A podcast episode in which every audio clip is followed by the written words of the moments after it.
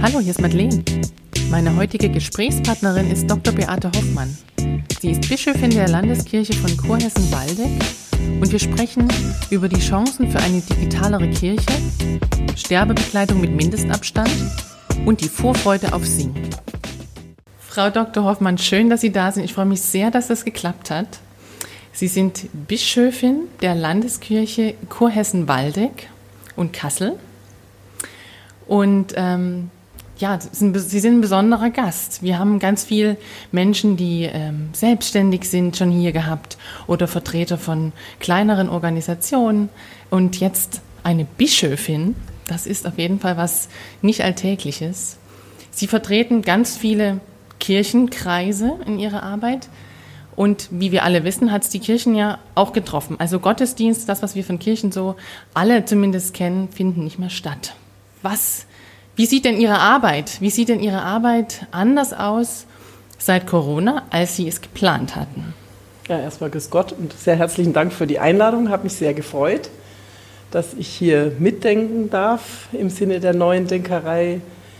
Meine Arbeit jetzt aus der Perspektive von Kirchenleitung ist ja eine Mischung aus Kirche leiten und das heißt im Wesentlichen Sitzungen, Besprechungen, ähm, Gottesdienste gestalten, Menschen begegnen, in der Öffentlichkeit mhm. wirken.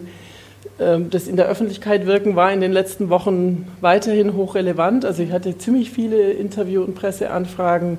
Das Gottesdienstfeiern hat sich ins Internet verlegt. Mhm. Also es ist nicht so, dass wir keine Gottesdienste ja, mehr da feiern. Wir dann noch mehr dazu. Wir feiern sie einfach anders. Ja. Ja, also wir feiern mhm. sie digital, wir feiern sie telefonisch, mhm. wir feiern sie im Fernsehen, wir feiern sie im Radio, wir feiern sie schriftlich. Mhm. Ähm, das ist eine Umstellung und natürlich fehlt da was, aber es ist nicht so, dass wir keine Gottesdienste mehr feiern. Mhm. Und dieser Aspekt der Begegnung mit Menschen, der war jetzt tatsächlich in den letzten sechs Wochen weitgehend unterbunden. Mhm.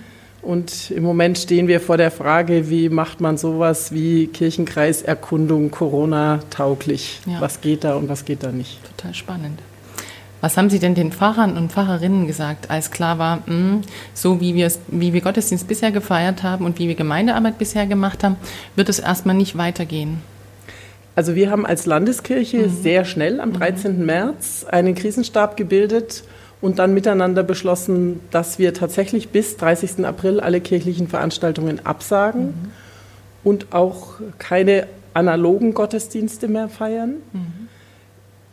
Aus Gründen der Nächstenliebe und des Gesundheitsschutzes. Ja. Also das war ganz klar die Argumentationslinie von Anfang an. Wir möchten nicht, dass Gottesdienste ein Ort sind, der Leben gefährdet und äh, Gesundheit einschränkt, sondern wir möchten Wege finden, wie wir miteinander unseren Glauben gestalten können, ohne dass das Menschen und Leben gefährdet. Ja.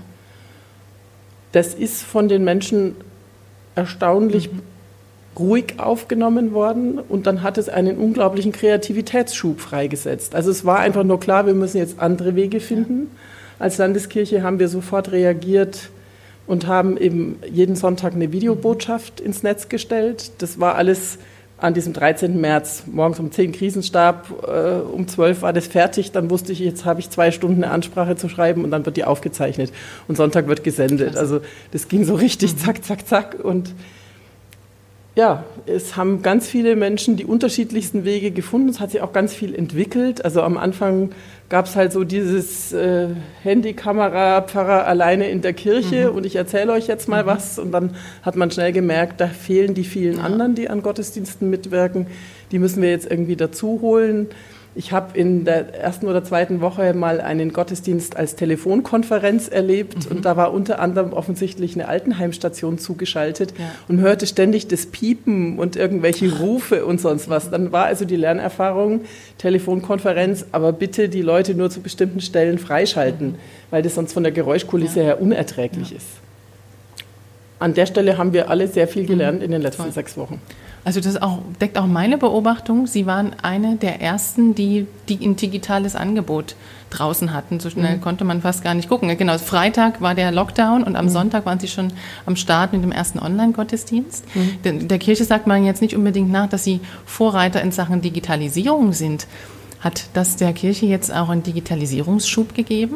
Auf jeden Fall. Ja. Also Ich habe tatsächlich in der Woche vor dem Lockdown der Kirchenleitung ein Papier zur Digitalstrategie der Evangelischen Kirche von Kurhessen-Waldeck vorgelegt. Dieses Papier ist Altpapier. Mhm. Kann man getrost vergessen. Es haben sich einfach gezwungenermaßen in den letzten Wochen sehr viele Menschen in unserer Landeskirche mit digitaler Technik beschäftigen müssen. Und wir haben viele Erfahrungen mit digitalen Sitzungsformaten gemacht, aber eben auch ja. mit digitalen Gottesdiensten, ähm, mit der Frage, wie kann man Religionsunterricht, wie kann man Konfirmandinnen und Konfirmanden mhm. begleiten, wie kann man Jugendliche begleiten, wie kann man Sorgenetze gestalten. Das ist aus ja, meiner ja. Sicht ein Bereich... Ja. Da geht einiges mhm. digital. Es gibt schon lange bei der Telefonseelsorge auch eine Chatseelsorge. Aber es hat sich eben gezeigt, es geht nicht alles digital. Ja. Also einkaufen für andere kann ich nicht Richtig. digital, sondern da muss jemand die Milch vor die Tür stellen. Und wie erreichen Sie Menschen? Also ich denke mal gerade sehr viel ältere Menschen, mhm. die auch gar keinen Zugang haben zu den digitalen Angeboten, die abgeschnitten sind von Kirche mhm. und äh, diesen Möglichkeiten. Also das war mir persönlich auch ein Anliegen, weil mir klar war, nicht alle haben mhm. digital affine Enkel, die ihnen jetzt helfen, das ja. Smartphone entsprechend einzustellen. Und deswegen haben wir von Anfang an auch eine Telefonbotschaft gehabt okay. mhm. und haben gesagt, in den Gemeinden bildet Telefonketten. Mhm. Mhm. Ja, versucht, mit den Leuten in Kontakt zu bleiben, versucht herauszufinden, mhm. wo es Hilfebedarfe gibt. Eine der schwierigen Erfahrungen im Moment finde ich ja, dass es sehr viele Hilfsangebote gibt, dass sich aber viele Menschen scheuen, Hilfe anzunehmen. Ja. Und also gerade auf dem Land habe ich von vielen Gemeinden gehört, dass es zwar Hilfsangebote mhm. gibt, die aber nicht genutzt okay. werden. Und die Frage ist jetzt, funktionieren da die Familiennetze so mhm. gut oder die Nachbarschaftsnetze so gut? Oder ist da die Scheu zu sagen, ich kriege das jetzt im Moment nicht alleine auf die mhm. Reihe zu hoch? Das mhm. weiß ich nicht, fände ich ja. nochmal sehr interessant, im Nachhinein rauszufinden. Und aber ruft man dann auch mal an, ungefragt, und ähm, versucht nochmal auf dem, auf dem Weg die Hilfe so ein bisschen fast schon ein, anzuquatschen. Ich hoffe es. Ja. Also ich kann da jetzt keine konkrete ja. Geschichte dazu erzählen. Ja. Das könnten die Pfarrerinnen vor Ort mhm. wesentlich besser als ich jetzt aus dem Landeskirchenamt heraus. Ja. Aber ähm, ich hoffe das eigentlich ja. sehr. Wir haben das jedenfalls sehr stark ermuntert, und ich gehe davon aus, dass zumindest da, wo Menschen mhm. sehr regelmäßig am kirchlichen Leben beteiligt waren, mhm. eben regelmäßig zum Gottesdienst gegangen sind, an Seniorenkreisen teilgenommen haben oder äh, in irgendwelchen anderen Besuchsdienstkontexten mhm. vernetzt waren, dass es da auf jeden Fall Telefonketten gibt. Ja. Wie viele Menschen es gibt, die wir im Moment nicht erreichen und von denen wir nichts wissen und die jetzt tatsächlich auch ganz isoliert und vergessen sind, mhm. das wissen wir nicht. Und die Entdeckung dieser Menschen, davor graust es mir ein bisschen. Mhm. Also auch als ja, Gesellschaft, ja, was wir da möglicherweise in den letzten, nächsten ja. Monaten noch erleben werden. Ja. Weiß ich nicht. Betrifft ja auch nicht nur die älteren Menschen, auch mhm. Kinder. Ja. Ja, auf jeden Fall ein, trauriges, ein trauriger Teil dieser ganzen Situation gerade. Also ja. das ist was, was mich tatsächlich mhm. auch von Anfang an intensiv beschäftigt mhm. hat, weil ich früher mal in einem Frauenhaus gearbeitet mhm. habe und weiß, dass schon ja. Feiertage so eine Situation sind, ist, wo zu Hause Gewalt eskalieren ja. kann. Und die Vorstellung jetzt über Wochen, mhm.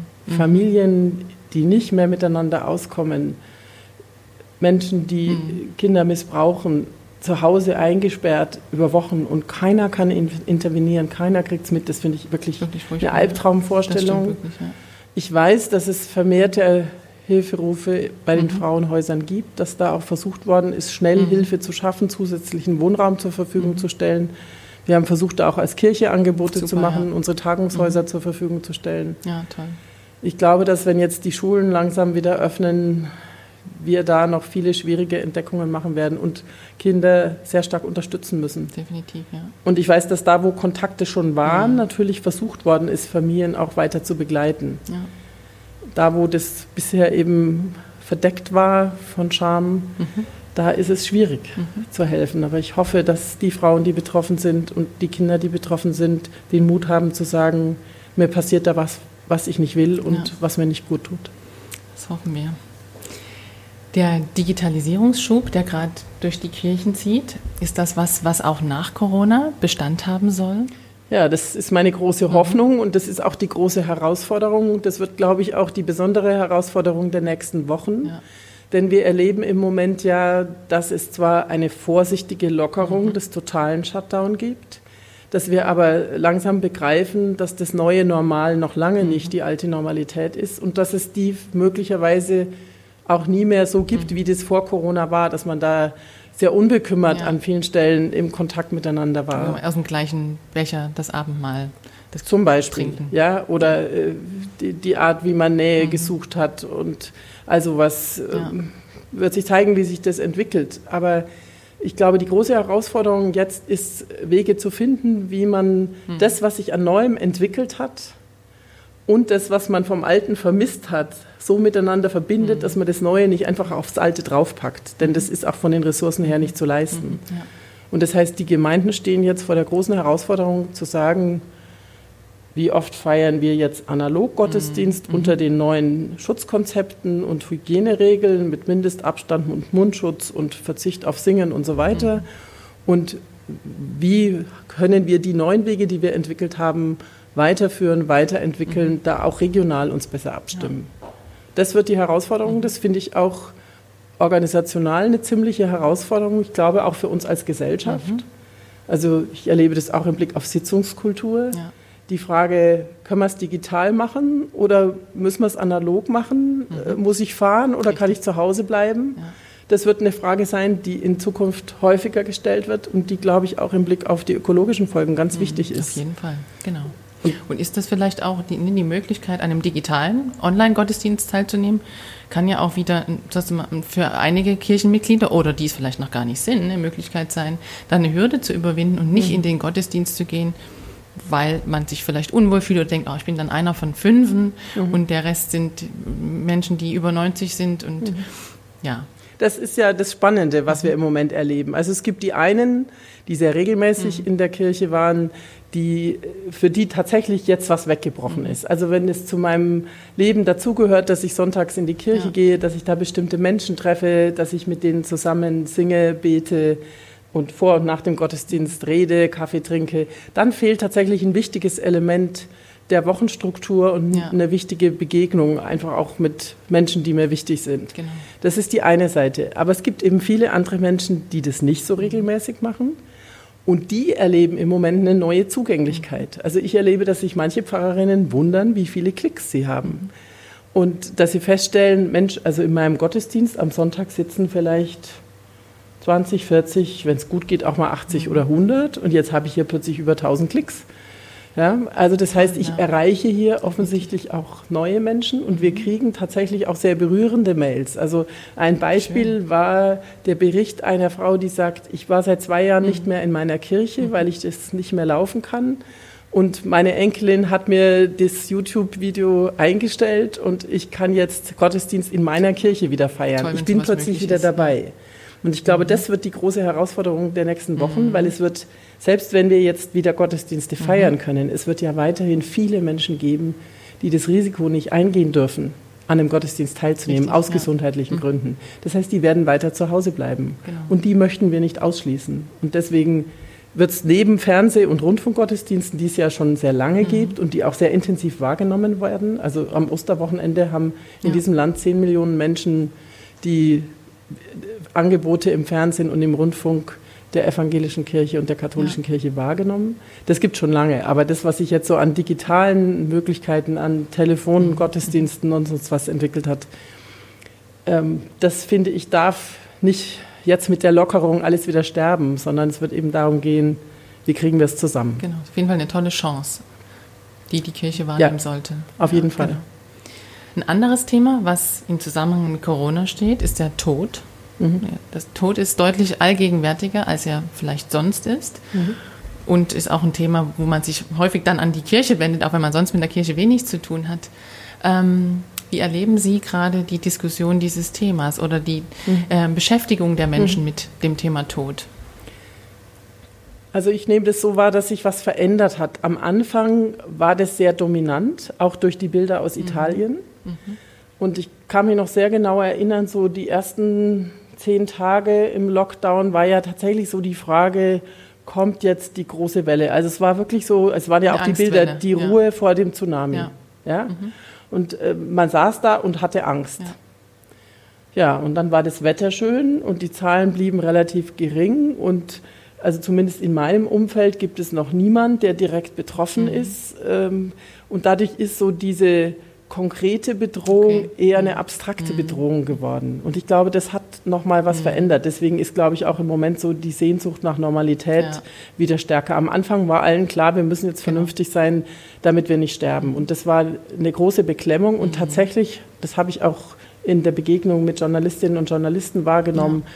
eine große Suche nach nach Trost, nach mhm. Halt, sag mir was, was mir hilft in meiner Angst, mhm. zeig mir, was du glaubst, was mhm. bedeutet Ostern jetzt mhm. für dich, was bedeutet diese Botschaft von der Auferstehung in der Situation, wo der Tod uns so nahe rückt und wo eben auch jüngeren Menschen plötzlich klar wird, es kann ganz schnell vorbei sein. Ja. Denn am Anfang war ja so dieser Eindruck, das ist nur eine Seuche für alte Menschen. Mhm. Und dann gab es die ersten Berichte von jungen Menschen ja. mit schweren Krankheitsverläufen. Und dann war plötzlich klar, nee, mhm. das könnte tatsächlich mhm. für jeden gefährlich werden. Und man weiß es nicht so genau. Und ja, das, das hat einfach die, diese Erfahrung. Mhm. Mein Leben ist mhm. endlich, mein Leben ist verletzlich. Ich bin nicht so unverwundbar, wie ich es vielleicht gedacht ja. habe. Das hat es, glaube ich, sehr ins Bewusstsein geholt und eben auch die Frage, wie lebe ich damit? Was bedeutet das? Hat das auch Menschen in die Kirche gebracht, die sonst mit der Kirche nichts zu tun haben? Also ich würde sagen, es hat jetzt erstmal die ja. Klicks an manchen Stellen okay. erhöht. Mhm. Sicher auch, also wir haben erlebt, dass die Medien mhm. verstärkt nachgefragt haben. Also mhm. es ist ja weniger passiert, worüber man berichten konnte. Mhm. Und deswegen gab es tatsächlich auch äh, verstärkt ja. Anfragen. Könnt ihr uns was sagen? Könnt ihr uns mhm. was schreiben? Dürfen wir sie interviewen? Und solche Dinge.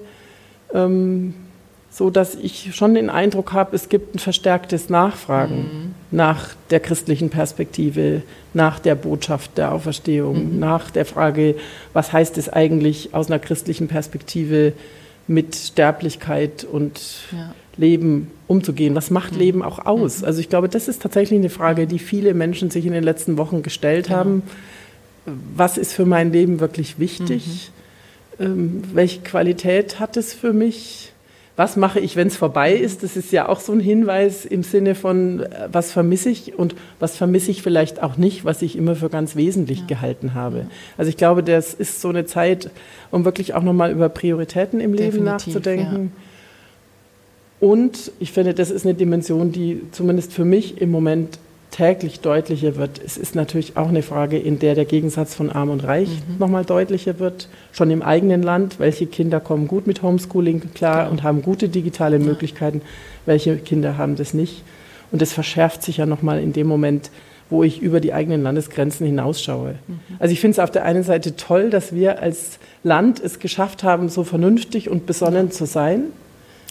Und auch solidarisch an ganz vielen Stellen. Ne? Ja, und gleichzeitig... Mhm. Wenn ich jetzt die Bilder aus Indien oder ja. aus Brasilien oder aus Südafrika sehe, das finde ich extrem beklemmend. Ja. Und dann denke ich immer, was ist das für ein Privileg, mhm. dass wir eben vierunddreißig oder wie viele Intensivbetten pro hunderttausend Einwohner haben. Und äh, in ganz Somalia gibt es ein Intensivbett mit Beatmung. Ja. Das, das, also, äh, das finde ich im Moment sehr beklemmend und da finde ich, sind wir als Land auch total gefordert. Definitiv, nicht nur... Nicht nur Inner, europäisch, genau. sondern tatsächlich auch global. Und genau. das, also das erleben wir auch innerkirchlich im Moment. Mhm. Wir haben ja als Landeskirche Partnerschaften mit mhm. der südindischen Kirche, mit äh, einer Kirche in Südafrika, mit der mhm. evangelischen Kirche in Namibia. Und wir kriegen im Moment Berichte über die Situation in diesen Ländern, die sind extrem bedrückend. Oh Und mhm. auch riesige Hilferufe. Ja. Ja, weil da bricht die Infrastruktur zusammen.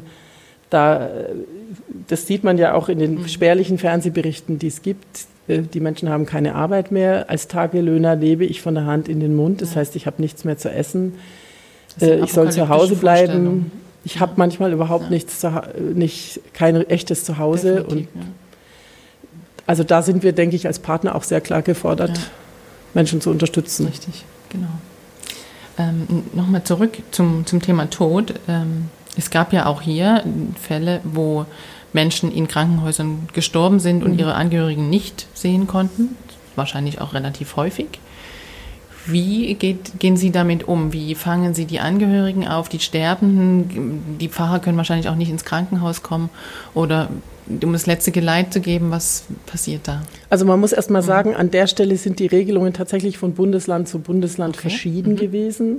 Und in Hessen war das Gott sei Dank so, dass klar war, im Fall von Sterbebegleitung mhm. sind Seelsorgerinnen und Seelsorger zugelassen. Mhm. Seelsorge ist in dem Zusammenhang auch sehr klar als systemrelevant beschrieben ja, okay. worden rechtlich.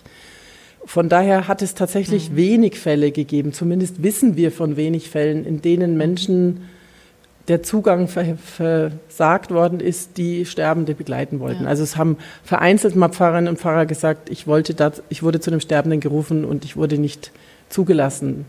Wir haben da ja auch nochmal unterschiedliche Situationen, je nachdem, ob es Krankenhäuser sind oder ob es Altenheime sind. In den Altenheimen hat praktisch die Altenheimleitung das Hausrecht. Und wenn die sagt, ich lasse niemanden rein, kann der Staat da auch nichts machen, habe ich gestern nochmal gelernt. Grundsätzlich haben wir versucht, Sterbebegleitung auf jeden Fall aufrechtzuerhalten. Immer unter der Maßgabe, es darf nicht das Leben des Seelsorgenden selber gefährden. Und das heißt, es braucht Schutzkleidung. Und es braucht die Einhaltung von Abstandsregeln. Das fällt einem gerade in so einer Sterbesituation extrem schwer, weil wir also gelernt keine haben... keine Hand halten, sondern aus der Ferne. Ich kann mir gut ja. vorstellen, dass die eine oder der andere das trotzdem mhm. gemacht hat, mhm. ähm, möglicherweise mit Handschuhen oder sonst was, ich ja. weiß es nicht. Aber das ist, denke ich, so der Balanceakt. Ich möchte mhm. Menschen nahe sein, ich möchte Trost spenden ja. und äh, ich muss das gleichzeitig auf eine Art und Weise tun, die mich und die, mit denen ich zu tun habe, nicht gefährdet. Also das war auch meine eigene Sorge, nicht so sehr, dass ich da jetzt krank werde, aber dass ich andere anstecke, ja. ohne es zu wissen, mhm. ja. weil ich in solche Situationen hineinkomme. Ja. Und von daher war unser Bemühen sehr klar, wir machen weiter Beerdigungen. Also niemand soll hier einfach irgendwie vergraben werden oder verbrannt werden, sondern wir beerdigen weiter. Mhm. Wir machen Trauerbesuche nach Möglichkeit telefonisch oder digital mhm. erstmal, aber äh, wir versuchen da, wo das möglich ist, auch Sterbende zu begleiten. Nach allem, was ich über das Sterben von Covid neunzehn-Erkrankten weiß, sind die in der Regel so stark sediert, mhm. dass so dieser Übergang vom Leben ins ja. Tod für viele, glaube ich, gar nicht bei Bewusstsein mhm. stattfindet. Insofern weiß ich auch zu wenig darüber, welche Möglichkeiten der Sterbebegleitung es in so einem Zustand der Sedierung auf einer Intensivstation tatsächlich noch gibt. Aber es ist ein Thema, was uns natürlich auch weiter begleiten wird. Ja, auch die Frage, wie, wie können wir durch digitale Möglichkeiten, aber auch durch gut geschützte Besuche da präsent sein. Was uns auch sehr beschäftigt hat, ist, wie können wir auch die, die da im Moment pflegen, unterstützen. Also das hat man ja in den Berichten aus Italien auch gesehen, was für eine gruselige Situation das für die Schwestern und die Ärzte war, wie schwierige ethische Situationen da entstanden sind. Und ich glaube, es ist eine zentrale Aufgabe von Seelsorge, auch diese Menschen zu begleiten. Da, wo Klinikseelsorge sowieso gut eingeübt ist, ist die Einbeziehung der Seelsorgerinnen und Seelsorger überhaupt kein Thema gewesen. Also ich habe eine Freundin, die ist Klinikseelsorgerin ja. in Fulda und die sagte, wir sind völlig selbstverständlich dabei, wir gehören zum System, wir kriegen Schutzkleidung, wir gehen zu den Patientinnen, zu, zu den Patienten und wir sprechen auch mit den Pflegenden, sitzen in den Ethikkomitees und gut, sind gut, dabei ja, mit unserer Dimension. Toll. Also diese Möglichkeit besteht weiterhin. Ja, Gott super. sei Dank. Jetzt kommen wir von dem ernsten Thema vielleicht auch nochmal auf ein erfreuliches Thema. Vielleicht ist es erfreulich. Wenn Sie in die Zukunft gucken, nach Corona oder wie in eine Situation, wo wir einen guten Umgang damit gefunden haben, worauf freuen Sie sich denn, auf welches Projekt, auf welches Vorhaben in der Zukunft? Also ich hatte ein Projekt angefangen für mein erstes Jahr als Bischöfin, das heißt ein Tag in jedem Kirchenkreis. Mhm. Im Moment hat die Evangelische Kirche von Kurhessen-Waldeck noch vierzehn Kirchenkreise, also vierzehn mhm. Regionen ja. sozusagen und ich hatte bis Ende Februar schon in vier dieser Regionen Besuche gemacht, hatte total spannende Begegnungen. Es war für mich auch sehr hilfreich. Ich komme ja nicht aus Kurhessen-Waldeck.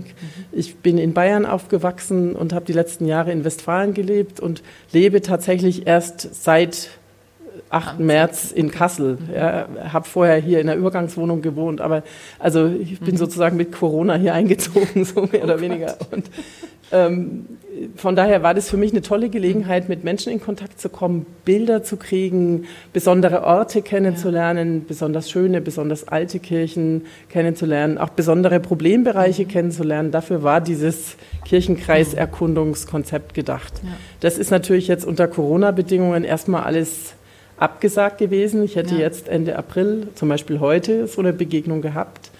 Wir versuchen im Moment zu gucken, geht sowas, mhm. wenn es jetzt Lockerung genau. gibt, in so einer Mischung aus, analog mit wenigen Menschen oder auch digital, um mhm. bestimmte Gruppen kennenzulernen. Aber es ist natürlich nicht so wie vorher. Ja. Das ist was, da freue ich mich drauf. Ich freue mich natürlich auch drauf, wieder Gottesdienste mit vielen mhm. Menschen zu feiern. Ich weiß jetzt schon, dass ich mich total drauf freuen werde, wenn wir wieder miteinander singen können. Das ja. ist für mich was sehr Wichtiges und die Vorstellung, jetzt immer nur allein vor meinem Bildschirm singen mhm. zu können oder irgendwie mit Mundschutz, aber eigentlich nicht richtig, das finde ich ziemlich bitter. Also das ist, glaube ich, was... Eine schöne Vorstellung. Oder eben auch äh, sorglos Abendmahl feiern mhm. zu können. Ja. Das finde ich, was darauf freue ich mich sehr. Bleiben ähm, wir hoffnungsvoll, dass das bald wieder möglich ist. Bleiben wir realistisch. Wir wissen, dass wir da noch eine ziemliche Durststrecke ja. vor uns haben, die... Kreativität von uns erfordert. Also ich warte immer darauf, dass mir jemand zeigt, wie man bei Digitalkonferenzen miteinander singen kann, ohne dass es schräg mhm. klingt. Also ich glaube, wir müssen dann musikalisch nochmal kreativ schon, ähm, werden. Experten hier, die sich damit beschäftigt haben, Musikwissenschaft, die meinten, das dauert noch ein paar Jahre, bis das möglich ist. Also ja, ich denke immer, man muss dann halt anders singen. Ja? Also jeder nur einen Ton und, und halten und dann so den Klang irgendwie so. Also ich bin gespannt, was uns da in den nächsten Wochen und Monaten noch einfällt. Was wir auch für Wege finden, also was ja wirklich eine ganz bittere Perspektive ist, ist so alles, was so an Kirchenmusik-Events, mhm. äh, Sommerfesten, äh, Jubiläen, Kircheneinweihungen, genau. äh, Verabschiedungen, Begrüßungen, Konfirmationen und so weiter geplant ist. Da werden wir für dieses Jahr auf manches komplett verzichten müssen und bei anderem neue Wege finden müssen. Also ja. wir werden in sehr kleinen Gruppen konfirmieren im Herbst hoffentlich. Aber Sie haben ja schon bewiesen, dass Sie äh, da auch schnell und kreativ reagieren können. Das finde ich das Tolle an der Zeit. Also das ist auch das, von dem ich hoffe, dass ja. es über Corona hinaus anhält. Es hat neulich mal jemand gesagt, dadurch, dass alles abgesagt war, hatten wir plötzlich Zeit, darüber nachzudenken, mhm. wie wir es auch machen könnten. Ja, das stimmt. Und dieses aus der Unterbrechung heraus Neues entwickeln, auch fehlerfreundlich sein. Also das ist ja auch das Spannende. Bisher haben sich viele an das Digitale nicht herangetraut, mhm. weil sie das Gefühl hatten, ich bin da nicht gut genug, ich bin mhm. da nicht professionell genug, ich kenne mich mit der Technik nicht genug aus. Und im Moment ist einfach erstmal wichtig, dass man überhaupt, überhaupt in Kontakt ja. kommt und dann merkt man, okay, das kann ich besser machen. Also es passiert im Moment da, glaube ich, auch ein große, großes gemeinsames Lernen und auch eine Professionalisierung. Und ich denke, das muss man weiterführen. Ja. Ja, und dieses organisationale gemeinsame Lernen, bei jeder Digitalkonferenz lerne ich irgendeinen neuen Befehl mhm. oder Klick oder irgendeine neue Funktion, weil irgendjemand da was weiß. Das ist total lustig, wenn zwanzig Spiel Leute miteinander ausprobieren. Sehr schön. Ja. Frau Doktor Hofmann, ich will Ihnen gerne unsere letzten drei Fragen stellen, die wir allen Gästen stellen. Ähm, wenn Sie auf die letzten Wochen zurückblicken, welches Erlebnis wird Ihnen auch in drei Jahren noch einfallen aus dieser Zeit? Welches besondere Erlebnis? Also ich bin mir sicher, dass mein Umzug auf ewig mit Corona verbunden sein wird, weil ich eben sozusagen ja. aus äh, dem Umzug in die, den Corona-Krisenstab umgezogen mhm. bin und die ersten sechs Wochen in der neuen Bleibe praktisch nur zu Hause mhm. war. Mhm. Ich glaube, das Zweite, was an der Stelle bleiben wird, ist dieses Gefühl von Surrealität, was ich vorhin beschrieben habe. Also zu wissen, da ist was ganz Gefährliches draußen, aber das Wetter ist schön und die Umgebung ist schön und es ist Frühling und das passt irgendwie überhaupt nicht zusammen. Das empfinde ja. ich als so eine riesige das stimmt, Ungleichzeitigkeit. Ja. Und also man weiß ja nicht, was noch kommt, ob noch jemand aus meinem nächsten Umfeld sterben wird, ich selber mhm. krank werden werde oder so. Das wird das sicher nochmal anders bestimmen. Mhm. Aber wenn es so bleibt wie jetzt, ist es, glaube ich, wirklich dieses Gefühl von Surrealität. Mhm. Ja. Worauf freuen Sie sich denn am allermeisten, wenn die Beschränkungen deutlich gelockert werden? Menschen nach Hause einladen mhm. zu können. Wir sind in ein großes Haus gezogen, mit dem, in dem wir viele Menschen empfangen können und wollen. Und jetzt kann man niemanden einladen. Ja. Das ist eine völlig absurde Situation. Also eine große Feier. Eine große Feier und auch die Möglichkeit, Freundinnen mhm. wieder zu treffen ja. und meine Eltern wieder zu besuchen. Ja, das stimmt. Als letzte Frage, was sollten wir uns auch nach Corona beibehalten? Den Mut zu Neuem, die Beweglichkeit, sich auf Neues einzulassen, die Sorgenetze, die sich entwickelt haben, also dieses Gefühl auch von Solidarität und Verantwortung für andere, das ist was, was ich im Moment sehr wahrnehme und von dem ich mir sehr wünsche, dass es erhalten bleibt und auch einfach eine Fehlerfreundlichkeit in dem Erproben von Neuem. Mhm. Toll. Vielen Dank, Frau Doktor Hofmann, für das wirklich interessante Gerne. Gespräch. Hat mich sehr gefreut. Ja, danke für die Einladung. Hat mich sehr gefreut.